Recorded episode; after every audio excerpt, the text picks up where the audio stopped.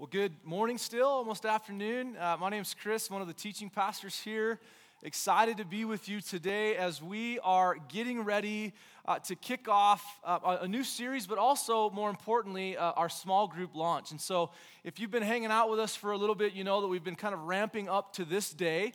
And what we're asking is that everyone would get involved into a small group. And so, over the next 10 weeks, we're going to be doing a, a new series on the Ten Commandments. And as uh, we do the Ten Commandments together, we're hoping that you get plugged into a small group to where you can digest what it is uh, that we're talking about, that you can uh, join a small group and, uh, again, uh, you know, have a great time and get to know some people. And so we hope that you would make that a priority. We're going to have some small group leaders here after the service. Uh, so you can kind of get an idea on, on who's leading and, and, where. So, really, really, really excited about that. I, I know for me personally, uh, some of the most impactful times in my life have been when uh, a small group has rallied around us, maybe prayed for us in, in a difficult season or situation, or that we've been able to, to grow in and to be challenged. And so uh, we truly hope that you would somehow make a, a, priority to get into a small group for a 10 week commitment. So make sure you check it out. Um, awesome, we're getting started. So, uh, does anybody in here, by chance, no one's got it yet, does anybody know how many laws there are in the United States of America? Right? That's a trick question. No one actually knows how many laws there are, right? Uh, last check would say that there's somewhere from 15,000 to 15,000 or 50,000 federal laws. And of those laws, some 20,000 are on, can you guess what, right? Firearms, right? And so there's no doubt that we need laws laws to govern, laws to protect, laws to set order, laws to keep us in track. But I did some research, and there are some really, really wacky laws out there. I mean, Google is a great thing. Anybody not know what Google is in here? Okay, good, we're good. So I Googled some laws, and, and I've just come up with a few that I wanted to share with you. In the state of Arkansas, it is illegal to pronounce the name Arkansas incorrectly. Has anybody said Arkansas? right? Yes, you have. I did it all through elementary. My teacher had to correct me, and I still want to do it. Arkansas, Arkansas. It's Arkansas, I think. Anybody from Arkansas in here? I get that right? Wrong? Okay, good. Georgia. In Georgia, you are not allowed to carry an ice cream cone in your back pocket ever. Is that just weird? Like, that's literally a law. Like, who would want to do that first? I remember growing up as a young teenager, we did a lot of weird things, you know, like crisscross. We used to wear our pants backwards and stuff. Now, ice cream cones, weird. Tennessee, and I know that this is going to impact some of you. In Tennessee, it's illegal to share your Netflix password with anyone. Yeah, you're laughing because you know you did it. Exactly. Or you've taken your mom's because you don't want to pay, right? That's what I've done. Why is it that they raise the prices like every month? It's like a couple bucks. I mean, you're not, they're always taking away movies, not adding. That's not fair. Okay. Maryland. Now, if, the, if none of these have applied to you, I guarantee this one will. In Maryland, you're breaking the law if you swear while driving on the freeway. yep. Thank God that that is not a law in Utah because every single one of us would be in jail, right?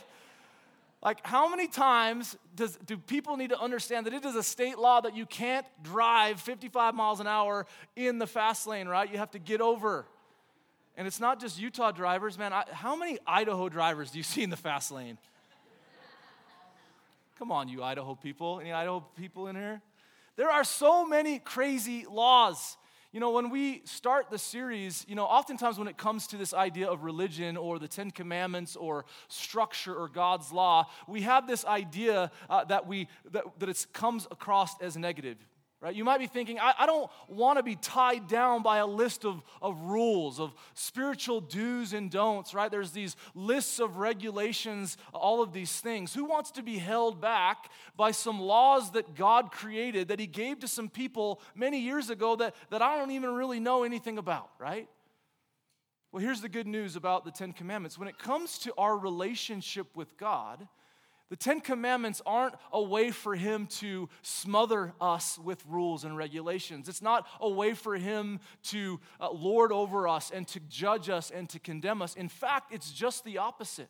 The reason why God created the Ten Commandments for his people was to give them an understanding of what it meant to live a blessed, full life. He wanted to protect them, He wanted to give them orders, He wanted to give them a structure on how things were supposed to happen. And you know, many of us, if we, if we haven't, aren't familiar or haven't read the Ten Commandments, you might think they begin by saying, you know, here are a list of rules to follow or else, right? I am God, and if you don't do these things, I'm going to judge you. You better do what I say. But that's not how the Ten Commandments start. In fact, before God even lists out rules and regulations, before he even sets a list of boundaries or laws for us to follow, he reveals his heart to his people. Listen to what it says uh, at the very beginning in Exodus 20, verse 2. It says, I am the Lord your God who rescued you from the land of Egypt, the place of your slavery. You see, this verse, before he gets into giving us rules and regulations, he's reminding them of his love and care and compassion for them. He's saying, Remember when you were enslaved. Remember when you led and went your own way, and Pharaoh took over and you were enslaved for years in slavery. Remember that I, the Lord your God, did everything in my power to lead you out of that. He says, Hear my heart. You see, God isn't about a God of rules and regulations and guidelines, He is a God who has our best in mind.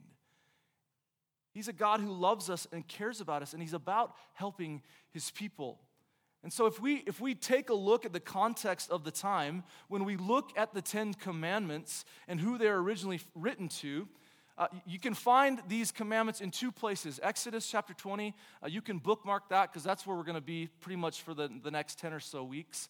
But it's also referenced again in Deuteronomy chapter 5, and it's just a retelling of God's laws. But if you remember, if you've heard the stories, maybe you've read it, maybe you're familiar, in Exodus chapter 20, God had just led his people out of that slavery. And so, for many years, Pharaoh had overcome them, and they were in uh, just a, a, very difficult time and scenario. They were overcome, they were held captive, and e- Egypt was the powerhouse, and they were causing them and affecting them, and, and they were making them do things that they didn't want to do. And so God stepped in and he did something very miraculous. You know, you, he, he did the plagues, he brought the plagues upon Pharaoh, and, and, and after a while, he raised up Moses to lead his people out of Egypt, out of slavery, and back into right relationship with God. And so when we find ourselves here in Exodus chapter 20, uh, God's people are, are now with him. Israel is with God, and they're in a place called Mount Sinai.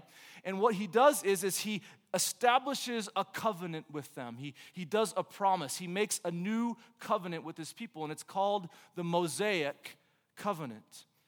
And this covenant, basically, what it is, is it's an agreement between God and his people. And what he's doing is he's setting and establishing healthy guidelines for people to understand right living. So basically, what he's saying is that I am God and I'm now giving you order, and everything that, you, that you've done and you've tried to do on your own, I'm now giving you the right way to do it so that if you follow this, we can be in relationship and it can be healthy and whole.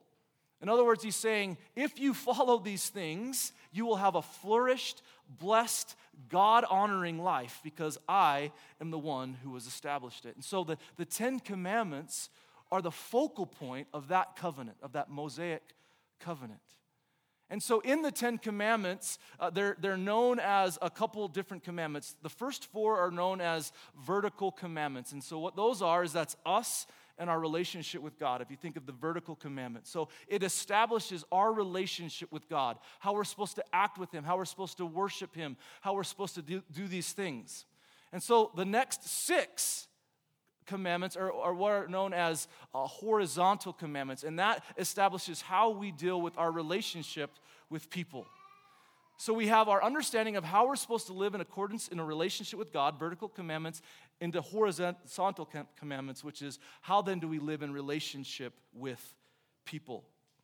And so, with that context and that understanding, it's important to know that the, the Ten Commandments weren't brought to be a smothering, you know, a, a list of rules and regulations that if you didn't follow, you were going to be condemned or you were going to be judged or that you were going to be, you know, mistreated by God. Instead, what it is, is it's God demonstrating his love and his grace for his people. And he's saying, listen, in order to have a life of full, rich blessing, in order to have a life that I have established for you, the one who created life, here is what you need to do. And so, yes, God did lay out some rules, and we'll, we'll talk about some of these things that may seem like regulations and guidelines, but He was setting up healthy boundaries. Now, I have three very young kids 12, 10, and my daughter just turned seven. And we're learning, we're still navigating like how to, to, to set healthy boundaries as parents. Man, I remember I was the youth pastor here many, many years ago at Alpine Church, and when it came to like other people's kids, I was really good about giving advice. Like, I could tell you how to raise your kids on how, how, to do relationships and why they shouldn't do this and do that. But the minute you bring my kid into the picture, I'm a basket case. I have no idea what's going on. My, my son is in seventh grade, he's a preteen. Does anybody have teenagers in this room? Yeah, do they, it's like all of a sudden from sixth grade to seventh, he thinks he knows literally everything. Like, and I'm an idiot, right? Like, I haven't been alive, you know, for 39 years. It's crazy. Just, just last night, we were, we were talking about, um, you know, some things, and, and he was saying, you know, Dad, uh, there's this party. There's this birthday party. You know, he said birthday party because party sounds bad, right? There's this birthday party that I've been invited to, and all my friends are going, and, and, all of this stuff. And, and so he's just telling us a little bit about this party, and then the truth came out at the very end. He said, And dad, girls are going to be there. And I said, What? What is a girl, right? I have no idea. I said, No, you're not going to a party with girls. You're 12, you know? my wife is like, Just hold on a second. My wife's always the voice of reason, right? She, she's the, she's the, the wise and the, the good one. And she said, Okay, here's what we're going to do. And I'm like, No, we're not going to do anything. I'm taking his phone. He's not having, you know, text. It's going out the window. We're not doing any of that stuff. He'd be locked up in his room for the rest of his life. I don't care. I'll homeschool him, right? Whatever. I don't know all because of a girl, you know? I'm all, I'm all hot up here talking about it. I'm not half, I'm not, I'm not doing well. So my wife says, listen, here's, here's the thing, Ashton. We are your parents and we care and we love, we love you. We love you. And so we're going to allow you to do this, but we want to have some healthy boundaries set in place here. And I'm like, yeah, we do. Yeah. what she said. And she said, What I need you to do is I need you to get the name and um, number of this girl's mom, and I'm going to give her a call and I'm going to find out about the party. And he's looking at her like, What? You're weird, you know? and she's like, Well, that's the boundary. And so she, she ended up calling. He got the number and, and she called. And, and this lady said, You know, I appreciate that you would call us and try to figure out where your son is going to be. And this is what's going on. There's going to be all this supervision. And, and I'm like, Yeah, see, we know what we're doing, or my wife does, right? but you see, you have these healthy boundaries that we set up. We set up for our kids. We set it up in our marriage. We set it up in all of these different things. And, and, and God is saying, listen, I have healthy boundaries for you. I mean, these aren't things for me to, to, to be an authoritarian or for me to, to, to drill you down with things that you can't do. These are healthy, loving, carry, caring boundaries that I have for you. And if you follow them, you will experience life. You see, oftentimes for us, we, we look at these commandments and we think, oh, those were just, just for people back then. That was for the Israelites. What does this have to do for me? Well, in reality, it has a lot to do for us. In fact, it could be great good for us. Do you know if that we were to follow the Ten Commandments, if we were to follow God's law in order, we wouldn't have to have locks on our doors, right? We wouldn't have to come up with, you know, parenting tactics. we wouldn't have to have marital counseling. We wouldn't have to have prisons and, and court systems and judges and all of these things. But you see, what happens is, is when God establishes and lays out things, we always, from the very beginning of time, it, when sin entered the world, to even to now, we want to make it our own. We want to do what we want to do, right? That's the very definition of sin. And God was saying, Listen, I know who you are. I know you're my people. I have called you. I've chosen you. And so I'm giving you boundaries. You know, it's important to understand that for Israel, they were under the, the, the Mosaic uh, covenant, but for us, things have changed. We are here after the life, death, and resurrection of Jesus. And so everything changes when it comes to the Ten Commandments. And we're going to talk about that in weeks to come. And with that understanding, you know, we have to dig a bit deeper to, to see how these things can apply to our life, just how his laws apply to us today. And, and my hope and my prayer for myself and for you in this series is that you would look at these commandments as we dig through them together, as we look into God's word, that we wouldn't see it as God wanting to control and to, to, to smother us with his rules and laws, but instead, he wants us to be closer in relationship to him and his son, Jesus Christ. You know, if, if you're a lot like me, you're not really good with people telling you what to do, right? And I don't think many people are. You know, you, think of, even in my relationship with God, like there's a lot of things that I really want to do, but there's just some things that I do want to do. And even though it says not to do them, I just want to do them. You know, when you see the, the 65 mile per hour speed limit sign, we always want to go to 75, right? It's that unspoken, like, yeah, 10, 10 over, you're fine, you're not going to get a ticket. Well, then you go to 80, right? You know, and it's all of these things like, don't tell me what to do or what not to do because I'm going to do the opposite anyways, right? And I think that's, that's how we are when it comes to our faith, when it comes to our relationship with God. Like, we look at God as this, this, this creature and this being in the distance that he's looking down and he's saying, Listen, I'm going, you have to do all of these things. Instead, what God is doing is saying, I'm giving you boundaries, healthy ones, and I want you to follow them. And when you do, you will be closer to me than you've ever been. God is giving us right relationship with Him and with others. Would you pray with me, Lord? God, I just pray that as we dig into your commands, as we dig into your word, that it would, as your word says, that it would speak life, that it would penetrate our hearts and our minds, that it would draw us nearer to you. That God, as we look into what you established so many years ago for your people, how we can apply that to our lives today. And how today, God, we can make you the priority in our life. In the name of Jesus, we pray. Amen. Amen. So, without any further delay, we're going to jump in to the first commandment. And uh, today, specifically, we're going to be looking at uh, no other God before me. So, if you've got your Bibles, you can open up. Uh, again, bookmark it. We're going to be hanging out here in just a little for just a little bit. Uh, Exodus 20, verse 3. This is the very first command that God gives. After he's reminding them of his heart for them, as he's reminding them of, of what he's brought them through, how he cares about them and loves them, he now jumps into okay, here's what I'm going to establish in my rules and my laws for you. He says, You must not have any other God but me. You see, in, in the ancient world, in Israel, in that time, there were a lot of gods. And what people would do is they would have God, but then they would look to another God for some other thing. As a matter of fact, many of the tribes, the nations, the people groups, they would have their own God. And this God was known to have power over their region, or it was a limited power or a limited God. And so, what God is doing is He's radically changing their perspective on God.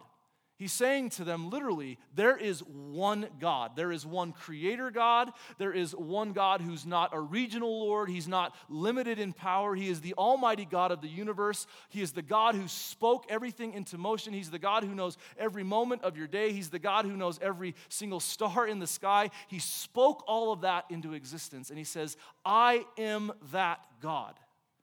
And he's saying that you shall not have any other God before me. And so, what he's saying is that anything that you've made your own, basically, you know, you've been in a relationship with me, but you have been trying to, to bring some of this in or to, to worship Baal or worship all these other gods. He's saying that none of that works. None of it is anything. I am the only God. And so, what he's saying is, I demand your attention. I demand your allegiance. I demand your loyalty. I demand your honor. I demand your worship. I demand your service. I am God. And you know, if, if you have been to Sunday school or you've read the Old Testament, isn't it a sad but true story that time and time and time again, the people went their own way, didn't they? God had brought them out of, you know, slavery, and what was the first thing that they did? They weren't satisfied, and so they wanted to, to build another idol or another God. They wanted to worship another God, and you see, it always led bad for them. And then God would come in and He would rescue and restore them, and then He would lead them away again. And what would they do? They'd find something else to worship. They were never, ever satisfied. And we have the same problem today, don't we? You know, it's not that we, we worship Baal, but we do worship little g gods. I mean, think about it in your life. What, what are some things that, that you love? You know, money and, and comfort and pleasure and your spouse and, and your kids and the Atlanta Falcons, right? All of these things. Like these are things that we love, but are we putting them ahead of God? You know, oftentimes things are so innocent and, and things are, are so, uh, you know, all consuming in everyday lives that we, that we truly miss out on and, and not understanding that we do put other things in front of God all of the time. All of the time. You see, what God is saying is listen, I am the only thing. I am the creator. I am the one who knows every moment of your day. I know what you need before you need it. I know what you don't need. I know everything about you. And you see, what do we do? We try to become God and we try to make it our own. We try to do these things. You see, God says, listen, that is not going to get you into a healthy, life filled, joy filled life. Now, even though we live in a very, very different world from ancient Israel, right? We live in a, a, a different time. I think that we can look at every commandment, not just this one, and pull out points and application on, on how we can apply it to our lives. And today I want to just list three things. The first is this is that we too need to understand that there is one creator God. There is one God. You know, we live in a world, we live in a time of many gods, of many different religions and philosophies and ideas uh, of religion and spirituality. There's this uh, unending amount of, of thoughts on, on what I believe to be true or spiritual or any of these things. But the Bible is very, very clear. And this isn't for me, this is God. And he does it not only just in, in Exodus 20, but he does it all throughout Scripture. As a matter of fact, Isaiah 44 6. This is what the Lord says Israel's king and redeemer, the Lord of heaven's armies. I am the first and I am the last. There is no other God. This is one God of all people. He's the creator of all. He's the Lord of all. He isn't just the God of Christians, He is the God of everyone. You see, He is the only God. You know, this, what does this mean for us then today? Well, it means that we have to, to be able to refute and to be able to stand up to our faith and to our beliefs. What you believe, I mean, how many times has anybody said, What you believe is good for you, but it's not necessarily good for me, right? We've heard that. And so we don't want to buck the trend, right? We don't want to make things uncomfortable. So, yeah, go ahead, believe what you're supposed to believe, believe what you want to believe, right? Or how about this one? I remember growing up you know, and having conversations when I had just kind of given my life to the Lord. You know, I, I believe that. I believe the same thing you believe. You know, you tell somebody about your faith, yeah, I believe that too. Well, when you really know that they don't. You see, there is one God, and we have to understand that no one people don't believe the same thing that we believe unless we understand who God is in the Bible. We don't understand God at all. There is no other way. You know, what we believe about God and, and what you believe about God and what I believe about God is very, very important. It's very, very important. And if our life isn't all about the one creator God, then we've missed it. And not only was God saying that to, to his people, but I believe that he's saying that to us today. I am God. There is no other God before me. There is no other faith belief. There is no other anything else. I am the one and only God. What we believe about him matters. You know, many of us think that we can have God and we can have something else, or we can have God and have other things, but that's just not what he says. In fact, this leads us to our next point. It's this is that you can't serve two masters. You know, rarely, rarely in Israel's history did they ever just serve God. After everything that God did for them, they rarely just gave allegiance and worship to God. They would serve God and they would serve someone else. They would honor and worship God and they would honor something else. They would build altars and idols, and we'll talk about that next week. But here's the thing that was a clear violation of God's command. That's a clear violation. And this isn't new. All throughout church history, and even to, to, today, this isn't something new. You see, what we do is we, we put our spin on things, and people get in the way, and we have our religious beliefs, and we think that this way is the right way right? I mean, even in the, in the early Middle Ages, uh, when Islam began to take over, I mean, the Christians came under uh, persecution and attack, and what they would do is, is they would grab onto God, but they would also look into Islam. And so it never worked for them. And we, we do the same thing today, you know, like, man, God says to do this in His Word, but I'm gonna, I'm gonna fudge it, I'm gonna, I'm gonna biff it just a little bit. I'm gonna tweak things to, to line up to be what I want to be, right? But God's saying, listen, you can't do that. You can't serve your life and me. It's only me. Listen to what Jesus said. One of, one of his teachings in Matthew 6, he says, No one can serve two masters, for you will hate one and love the other. You will be devoted to one and you will despise the other. And he goes on to say, You cannot serve God and be enslaved to money. I think it's interesting that he does that there. I think he was saying this on a bigger context than just money. but I think he does it because he knows that what money does to people. But Jesus isn't saying, listen, you can't have two jobs. He's not saying that you can't have multiple job choices. You know, I remember when I was the, the youth pastor here and we, we had just started uh, in Brian Dwyer's backyard. I mean, this was many, many, many years ago. And I had just gotten off uh, out of Bible school and, and I came back home to Utah and he's like, man, we really need a youth pastor. Do you want to do it? And I was like, yeah, that sounds cool. How much are you going to pay me? He's like, well, we got 50 bucks a month. And I was like, what? so then my wife went to work, you know, and she became, she was the sugar mama for a little bit. But then I was like, well, that probably doesn't work, right? So so I went down, and we had just built the Riverdale building, and, and uh, I had driven by, you know, to work every day, Riverside Golf Course. I'm like, I'm just going to go in there and, and see if they have a job. I'm, I'm, I'm a terrible golfer, or I was. Still am, but better than I was. And I walked in there, I was like, hey, can I have a job? And they're like, yeah, we'll hire you. So I was on the grounds crew. And I remember every day I worked from 5 a.m. to noon, like doing weed eating and all this stuff. And all I could do was think about the church. Man, I can't wait to get back to the church. I can't wait Wednesday night, man. I cannot wait to go tell young people about Jesus. What God's done in my life. I am so passionate and excited. I can't wait to tell just a, one young person that God loves them. And you see, what happened was is that I was like daydreaming. I remember a couple times where I'm sitting on there's a little river there, just looking over there, thinking, man, wow, this is you know, like but see, what Jesus is doing is he's saying, listen, it's not just in jobs, but it's in everything. How much more in life? How much more in the things that you have or that you want? You can't have more than one thing. If I am not the priority, you're in trouble. And what, he, what Jesus is using is he's using slavery language. He's saying, listen, you can't be loyal to one and not the other because what's going to happen is you're going to honor one more than the other, and you're going to despise the other one. And how much more is it in your faith? How much more is it when it comes to God?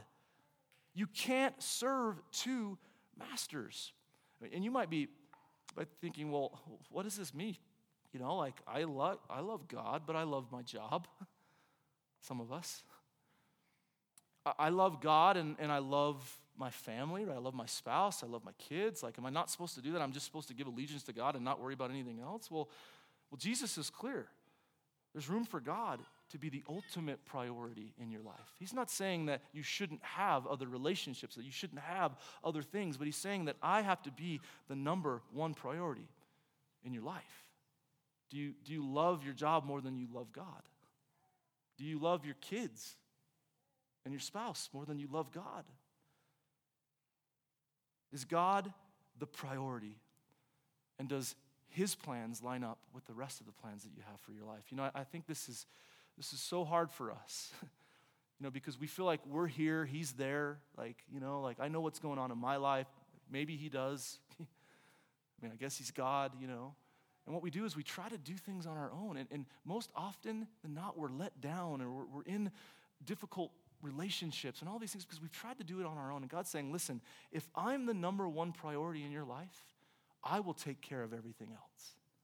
I will give you what you need. I will lead you to where I want you to go. I might take something away from you that I know that's bad for you in your life. And even though it hurts, I know it's best. You see, if we line our priorities up with God, vertical, then He knows that everything else overflows with His goodness. When we choose God, He does what's best for us. He gives us what we need. He leads us and He guides us and He directs us. Is God the priority in my life? Is God the priority in your life? I mean, that's a question that only you can answer for you. You know, my hope and prayer for you is, would be that, that on a daily, it's like, God, am I doing things that line up with you and your direction in my life? God, am I leading my family in a way that honors you? God, am I leading my workplace in a way that honors you? God, am I doing what you're asking me to do? Instead of being like, man, I'm going to do whatever I want to do. Now remember what we said earlier that Jesus changes all of the commandments. Jesus changes everything. In fact, if you try and follow the Ten Commandments, we'll never get it. We're sin filled people. So, how does Jesus affect the commandment for us today? How does his life and his death and his resurrection affect us today? Well, that's our last point. For us, you see, God is revealed in Jesus Christ. And so, what that means for us is that we have the opportunity to experience God in Jesus, a relationship with God. You know, the Israelites, they had to make a shift from thinking of their God as one of many gods to God being the only God. And as the Bible goes on, if, if you're a follower of Christ in this room and, and you've gotten into God's word, you begin to realize that there's more to God than we might first think. There's more to Him. The Bible shows us that God is, is the Trinity, to where there's God the Father who is the creator of all things and that he sent his son, literally himself in the flesh, to this earth. He stepped down from the glory of heaven and he came here and he lived a perfect life. He died a sinner's death that you and I deserved, every single one of us. And the Bible says that he defeated death. He rose to new life. He came onto the scene and he told some of his closest people what to do, and he was ascended into heaven in Acts chapter 1. And what God did at that point was he gave himself in the form of the Holy Spirit.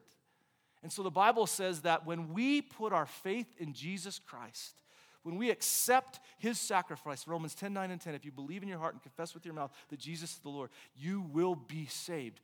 And what happens is if you believe that, God's presence, the very presence of the Almighty God, takes residence in our hearts and gives us his power and his direction and his leading. You see, in Hebrews 1, it says this that the Son, Jesus, is the radiance of God's glory and the exact representation of his being, sustaining all things by his powerful word. You see, Jesus is God himself. And this creates a massive change in how we think about God. It's not just enough to believe in God. It's not just enough to say, yes, God is God. It, we have to, the only way to salvation is in Acts chapter 4, verse 12. There is salvation in no one else. God has given no other name in heaven by which we must be saved. You see, salvation comes through the sacrifice of Jesus Christ on the cross for you and for me. You know, when God says to his people in Exodus chapter 20, where he says, Listen, I have come and remember that I have granted you, I have saved you, I have brought you out, I have rescued you from slavery. Do you know what he says to you and me today through his son Jesus Christ? He says, I am giving you rescue. See, this isn't a God who is judging or condemning your sin or what you've done or will ever do that. Instead, he's saying, Listen, I did something about it even greater than the Ten Commandments. In, in fact, moving away from the Mosaic covenant, what I've done is I have set a new covenant with you. And that new covenant is my blood. And as I shed my blood and my body was broken on the cross, the covenant that I made with you is that if you come to me, if you believe in me, if you follow me, I will give you life, both to the full and for eternity. And see what he does with the Ten Commandments through his son Jesus Christ as he now shortens them. You know what Jesus said? Jesus says, Love the Lord God with all your heart, your soul, your mind, and your strength. And then he says, What? Love others. See, that's the command. God reveals himself to us in Jesus Christ. We accept him, we believe in him, he gives us new life, and then we are to tell other people about him so that one day his people can stand in front of him and he can say, Well done, my good and faithful servant. Come in and spend eternity with me. Give me glory and honor for all days. Man, I cannot wait until that day. You know, it's important to understand that when we look at the Ten Commandments, they're not a pathway to saving ourselves. It's not a pathway to, to being good or good enough or doing the right thing. We will never be good enough. That's not how it works. The Ten Commandments shows us how far we are from God's glory. Romans 3:20, for all fall short of the glory of God. And what it does is it shows us how desperately we need a Savior We need Jesus Christ. And that the only way to come to God, the only way to only put God first, is to put our faith in His Son. If you haven't done that, I ask that you would consider that today, that He would change your life for eternity. God is meant to be the highest priority in our lives. When we hear, when we hear, you should not have any other God before me, what he's saying is, is I want everything. Is God my priority? Is God your priority today? Let's pray. Lord Jesus, God, there are, there are things in my life that I've allowed to get in the way. And I know that in a room of this size, there are many people who have things in their life that they have allowed to get in the way. God, we all thank you that you don't look at us with an eye of judgment or condemnation. God, you are longing to give us your mercy and your love and your grace. So, God, I pray that that would be our heart today, that we wouldn't walk away from here in sadness or in sorrow or, or leveraged or overcome or burdened, God, but instead we would be able to release everything that we've held on to at your feet and that you would give us your love and your mercy. In the name of Jesus, we pray. Amen.